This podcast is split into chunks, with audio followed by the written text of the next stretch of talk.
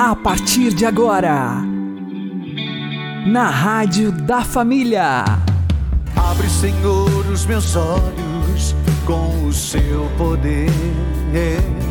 Caminhando com Jesus. Acredite, se Deus é por nós, quem será contra nós?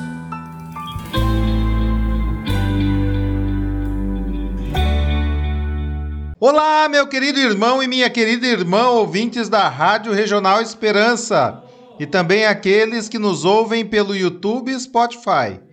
Eu sou João Cláudio e este é o programa Caminhando com Jesus. E vamos caminhar com Jesus em nome do Pai, do Filho e do Espírito Santo. Amém. Inspirai, ó Senhor, as nossas ações e ajudai-nos a realizá-las para que em vós comece e para vós termine tudo aquilo que fizermos. Por Cristo Senhor nosso. Amém. Santíssima Virgem Maria, Mãe de Deus, rogai por nós. Castíssimo São José, patrono da Igreja, rogai por nós. Quem só pensa em si, nunca vai experimentar milagres em sua vida. Vamos aprender com o Padre Léo porque como a caminhada é dinâmica, o povo de Deus atravessou o Mar Vermelho, andou mais um tanto, entrou na terra prometida, e depois para chegar na Palestina, precisava ainda atravessar o Jordão. Agora ele já estava treinado. O próprio Josué, enquanto permaneceu com a arca no rio, o rio se abriu, o povo passou, agora atravessou, está chegando no lugar mais importante da terra, a cidade mais velha, mais antiga do mundo, Jericó, que está lá até hoje. Mas quando foi para chegar em Jericó, diante deles o que tinha? Uma muralha. Vocês imaginam aqui qual é a altura dessa muralha? Uns 5 metros? 6 metros? 3 metros? Os estudiosos em Bíblia diz que a muralha que contornava Jericó teria aproximadamente 6 metros de largura por 18 de altura. Quanto tem isso aqui? 18 metros é um predinho aí de 6, 7 andares. Por 6 metros, daqui até lá, assim, de largura. É, muralha de ferro, de, de, de pedra, eles não tinham ferragem. Por que, que antigamente aquelas igrejas, você vai em São Bento do Sapucaí, por exemplo, entra na igreja matriz de São Bento. A coluna da igreja matriz, se fosse oca, cabia 12 lá dentro. Ela é um monstro de coluna. Por quê? Porque antigamente era assim. Hoje se fa... hoje faz esses viadutos com a coluninha assim, antigamente em nome. Então, uma muralha para ser tão forte, resistente, tão alta, tinha que ser tão larga. Nós estamos falando de um obstáculo de 18 metros de altura por 6 metros de largura, ou seja, é absolutamente intransponível. Nós estamos diante do impossível. Não tinha como cavar um buraquinho para passar aquele povo. E qual é a ordem que Deus dá? Vamos derrubar a muralha. Vamos pegar pau e todo mundo vir correndo e vai, é um, é dois, é três, então. É isso?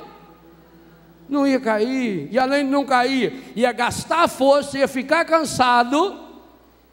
E os exércitos reis que tinha em Jericó ia sair e matar o povo. Que força é essa que o Senhor vai ensinar? E eu acho isso espetacular. Que força é essa que o Senhor vai ensinar para derrubar a muralha? Primeiro, a força da palavra. Segundo, a força da comunidade. Que coisa interessante. Por que, que Jesus nunca fez nenhum milagre para satisfazer os seus próprios interesses? E Jesus nunca fez um milagre para se favorecer. O demônio até pediu para ele fazer. Aliás, lá pertinho de Jericó, o Monte das Tentações, quando a gente vai a Jericó, a gente vê o monte, a gente vai lá no monte. O demônio falou para ele, inclusive usando a força da palavra: Por que, que o Senhor não manda a pedra transformar pão? Ele tinha poder, pois ele multiplicou quantos pães? Por que, que o Senhor não pula daqui e os anjos vão levantar o Senhor? Jesus nunca fez milagre para si. Quem pensa em si, quem pensa somente em si, nunca vai experimentar milagres. Por isso, a pedagogia de Deus. Também Jesus nunca fez milagres para satisfazer a curiosidade de ninguém, nem mesmo daqueles que queriam acreditar nele. Herodes pediu para ele: faz um milagre que eu acredito. Os sumos sacerdotes, os doutores da lei falaram para ele publicamente: faça um milagre, desça da cruz, que nós vamos acreditar que és o Messias. Descer da cruz não é milagre, qualquer covarde desce da cruz, qualquer covarde foge da cruz. O milagre é assumir a cruz, morrer na cruz e mostrar que a cruz não tem poder sobre mim e vencer essa cruz. Tem que mudar a ótica do milagre. Descer da cruz qualquer imbecil conseguiria, mas passar pela cruz, ultrapassar a cruz, o milagre vem quando se ultrapassa. E ultrapassa-se quando enxerga o que está além. Como é que uma pessoa olhando para uma muralha de 6 metros de largura, 18 metros de altura, consegue enxergar além? Na força da fé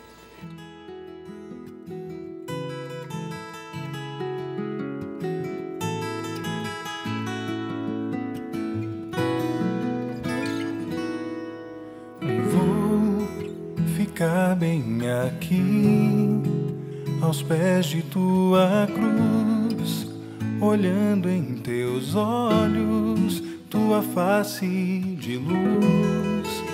Não sou merecedor de todo esse amor. Perdoa porque eu matei. Ah, porque zombam de ti e não te consolam. Não vem o bem que fizeste por toda a terra, porque não deixa a cruz e larga o sofrer e ainda pede ao Pai perdão por quem não crê. Ouço teu grito chamar meu nome. Entrega-me ao Pai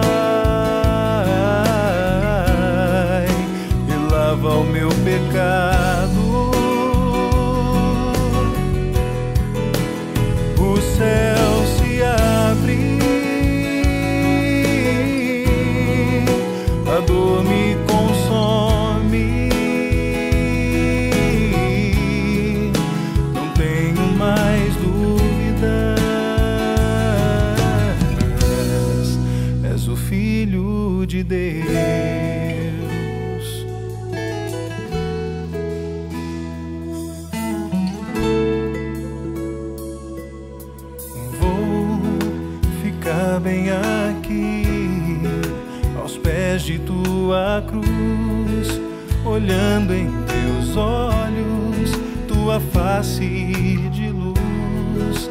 Não sou merecedor de todo este amor. Perdoa porque eu matei. Ah, porque zombam de ti e não te consolam.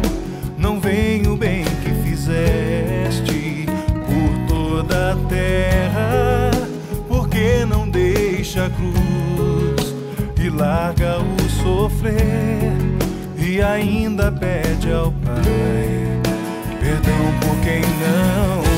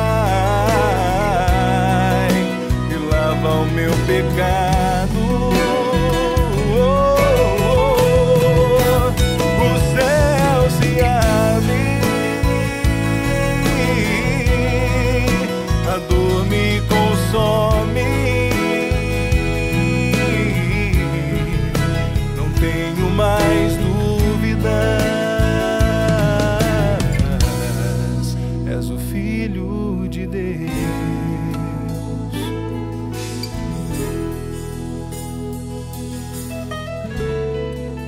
O Filho de Deus. Caminhando com Jesus e o Evangelho do Dia. O Senhor esteja conosco, Ele está no meio de nós. Anúncio do Evangelho de Jesus Cristo segundo Mateus. Glória a vós, Senhor. Naquele tempo, Pedro aproximou-se de Jesus e perguntou: Senhor, quantas vezes devo perdoar se meu irmão pecar contra mim? Até sete vezes? Jesus respondeu: Não te digo até sete vezes, mas até setenta vezes sete.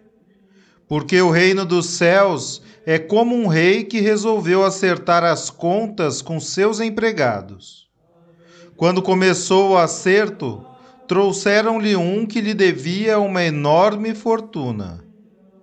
Como o empregado não tivesse com que pagar, o patrão mandou que fosse vendido como escravo, junto com a mulher e os filhos, e tudo o que possuía, para que pagasse a dívida.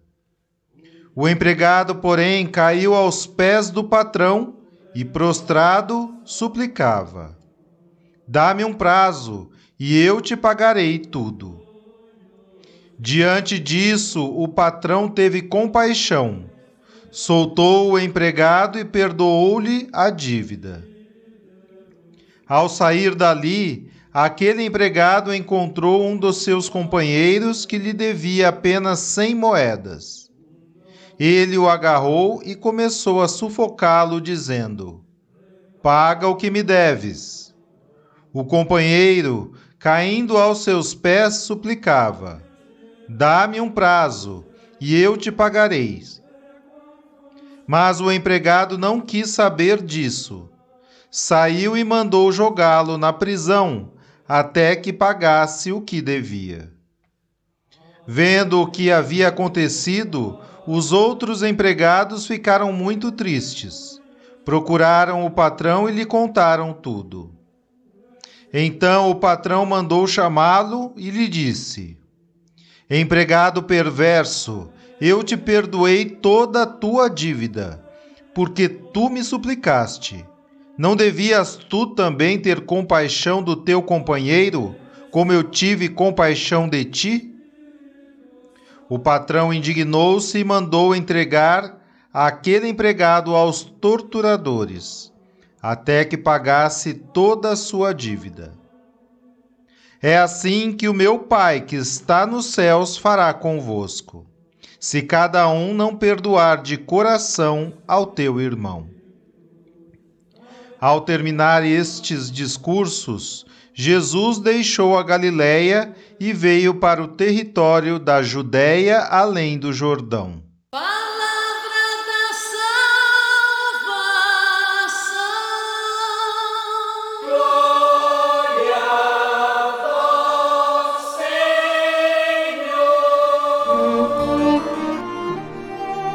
Agora, a homilia diária com o Padre Paulo Ricardo.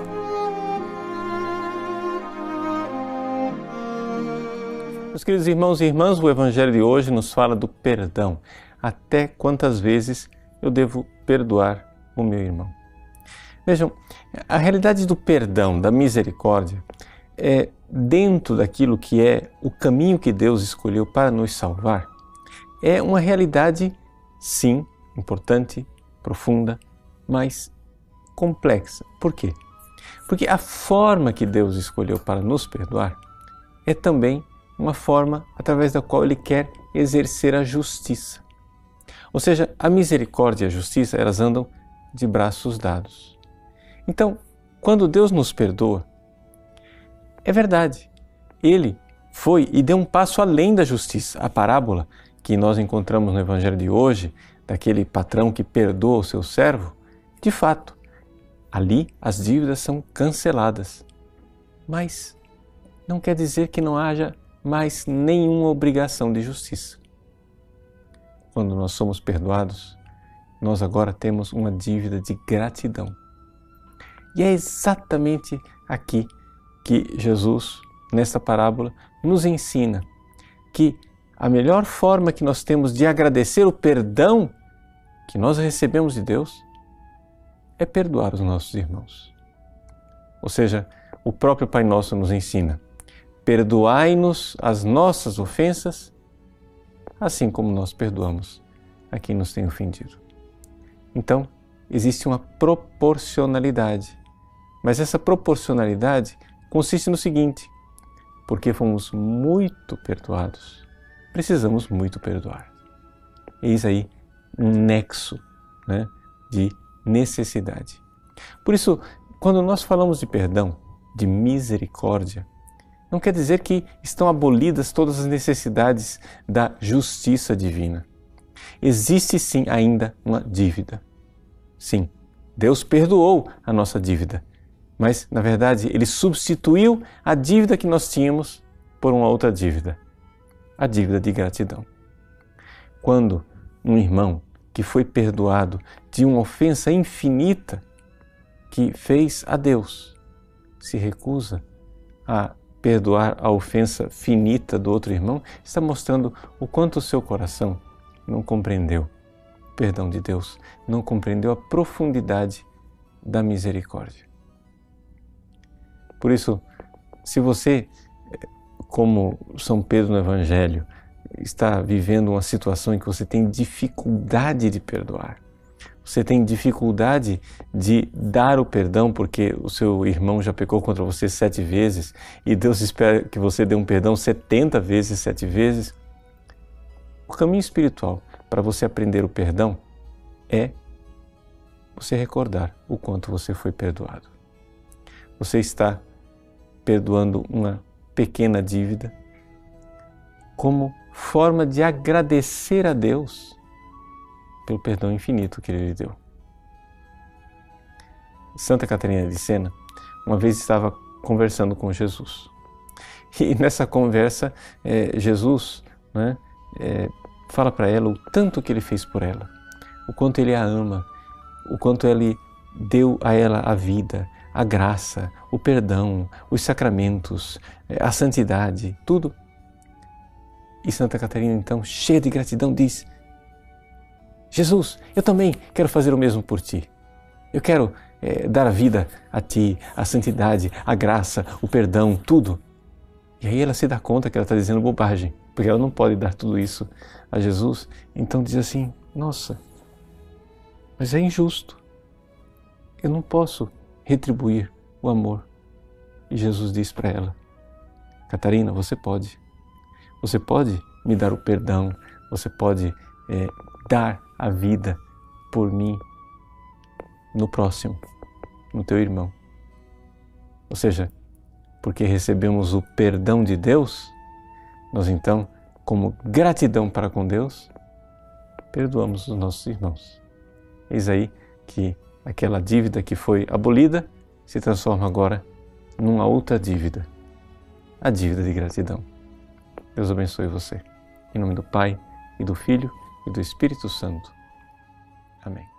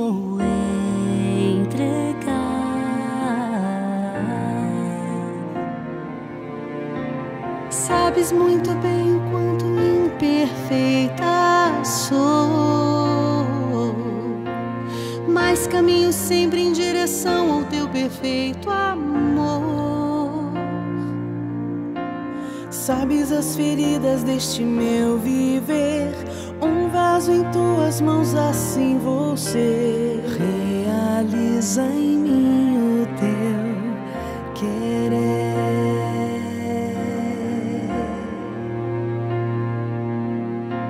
Amor, perdão, é graça, é decisão.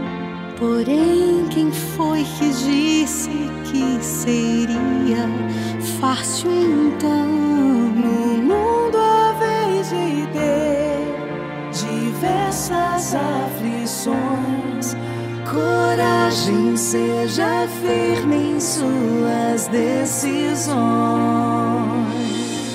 Sabes muito bem o quanto imperfeita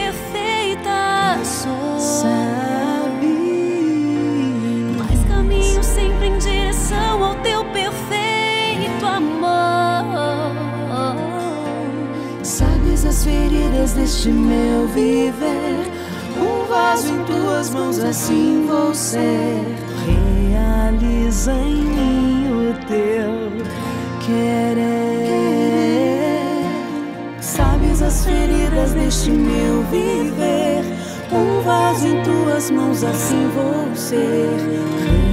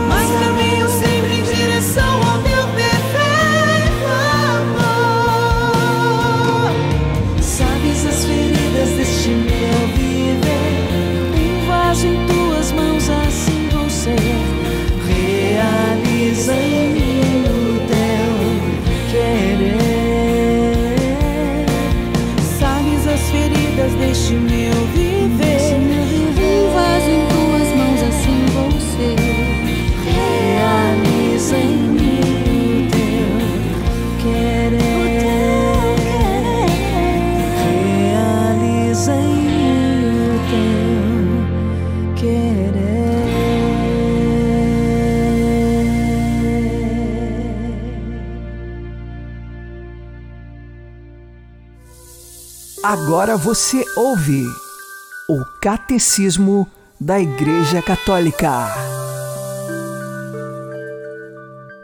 A Igreja é una, santa, católica e apostólica na sua identidade profunda e última. Porque é nela que existe desde já e será consumado no fim dos tempos o reino dos céus, o reino de Deus, que veio até nós na pessoa de Cristo e que cresce misteriosamente no coração dos que nele estão incorporados, até a sua plena manifestação escatológica. Então, todos os homens, por ele resgatados e nele tornados santos e imaculados na presença de Deus no amor, serão reunidos como o único povo de Deus. a esposa do Cordeiro, a cidade santa descida do céu de junto de Deus, trazendo em si a glória do mesmo Deus. E a muralha da cidade assenta sobre doze alicerces, cada um dos quais tem o nome de um dos doze apóstolos do Cordeiro.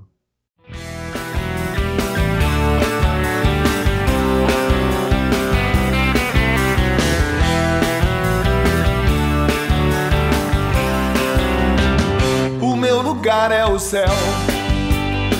É lá que eu quero morar. Meu lugar é o céu.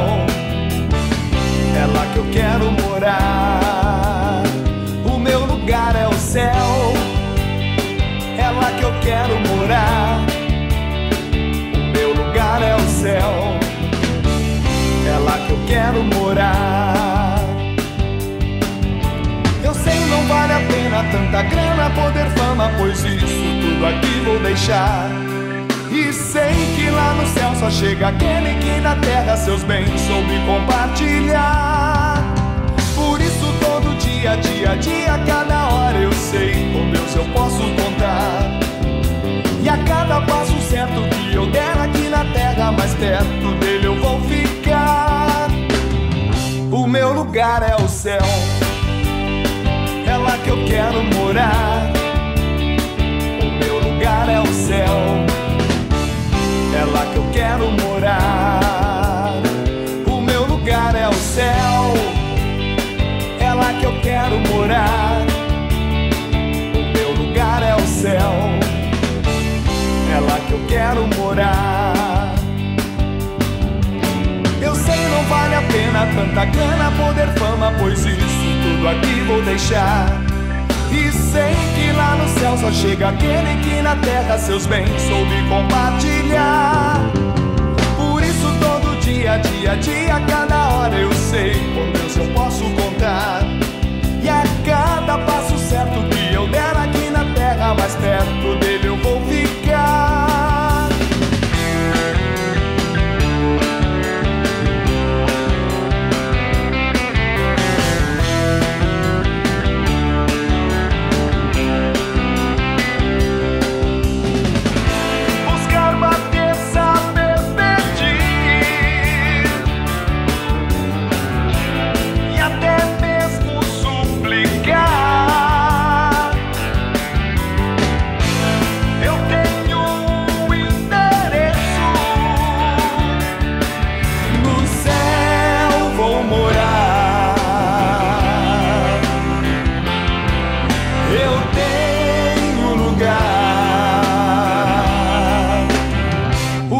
lugar é o céu. É lá que eu quero morar. O meu lugar é o céu.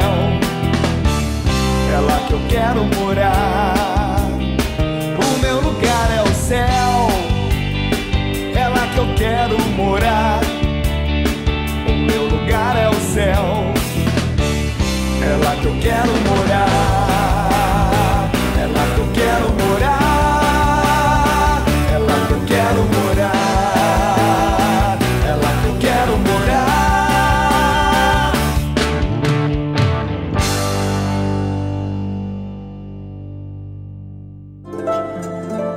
O Santo do Dia, com o Padre Alex Nogueira.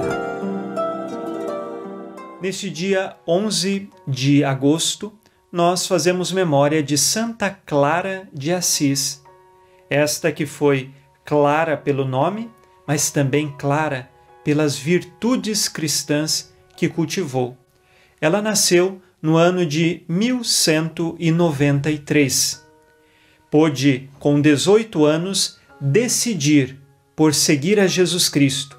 E a sua decisão estava inspirada na vida de São Francisco de Assis, que lá naquela pequena igreja da Porciúncula iniciava a obra dos franciscanos, dos seguidores de Jesus através da pobreza. E assim, Clara de Assis, que vinha de uma família nobre, se tornou seguidora de Jesus através do carisma de São Francisco de Assis.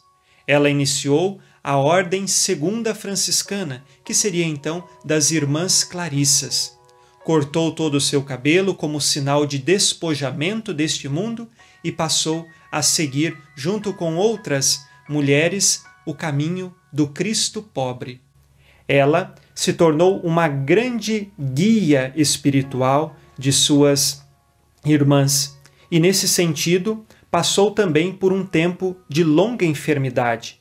Veja que na vida dos santos também a dor, a tribulação e a enfermidade fazem parte, e foi assim com Clara de Assis. Um ano antes de sua morte, ela pôde acompanhar a celebração da Santa Missa como que se tivesse sido transmitida na parede do, da sua cela, onde ela estava ali convalescente e enferma. Por isso, Santa Clara ela é chamada de padroeira da televisão.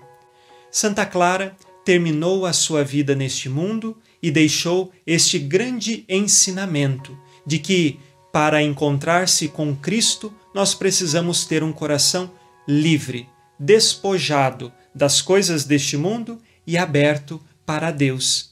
Santa Clara de Assis morreu no ano de 1253 e suas virtudes cristãs nos ensinam que é possível ser santo, mesmo quando passamos pela enfermidade, mesmo quando passamos pelas tribulações e perseguições. A devoção de Santa Clara à Eucaristia era muito grande e isto fortalecia o seu coração. Saber que o Deus Amor descia do céu todos os dias sobre o altar, porque quer estar próximo de nós. Que nós também amemos a Eucaristia como fez Santa Clara de Assis. Santa Clara de Assis, rogai por nós. Abençoe-vos, Deus Todo-Poderoso, Pai e Filho e Espírito Santo. Amém. Fique na paz e na alegria que vem de Jesus.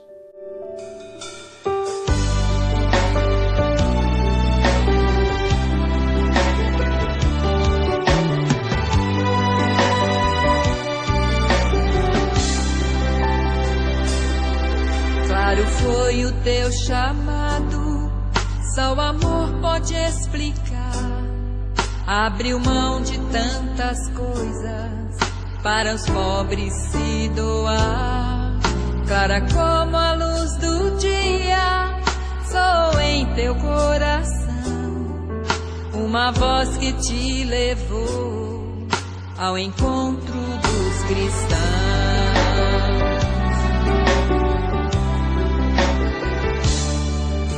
Clara foi a tua vontade de servir e se entregar, que nem mesmo ouro e bens te puderam segurar. E assim de corpo e alma viu no pobre teu irmão e mancar a teu exemplo faz sorrir meu coração.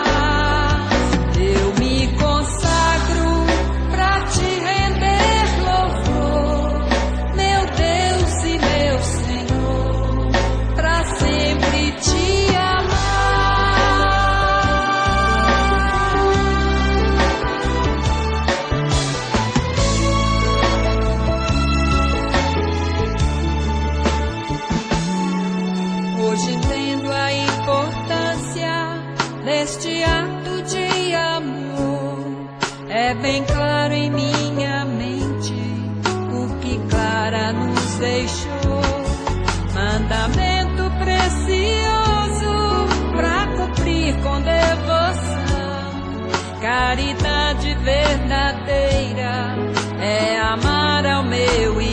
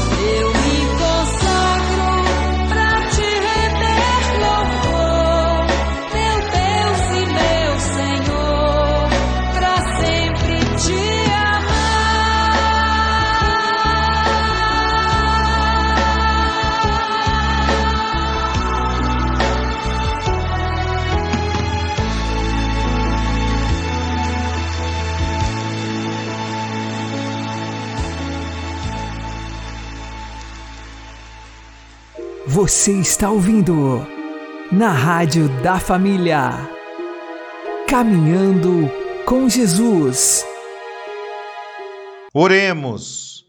Senhor, que na vossa infinita misericórdia inspirastes a Santa Clara um profundo amor à pobreza evangélica, concedei por sua intercessão que, seguindo a Cristo na pobreza espiritual, mereçamos um dia contemplar-vos no reino dos céus. Por nosso Senhor Jesus Cristo, vosso Filho, que é Deus convosco na unidade do Espírito Santo. Amém. Santa Clara, rogai por nós. O Senhor nos abençoe, nos livre de todo mal e nos conduza à vida eterna. Amém. E que Maria e José nos conduzam pelas mãos para que continuemos caminhando com Jesus.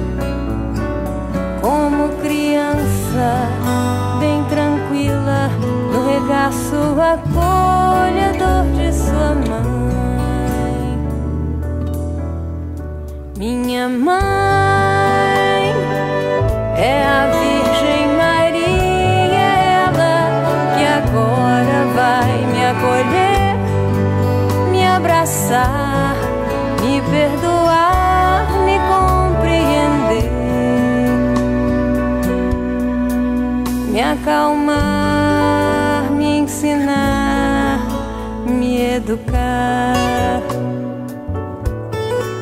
me formar, me ama. Minha mãe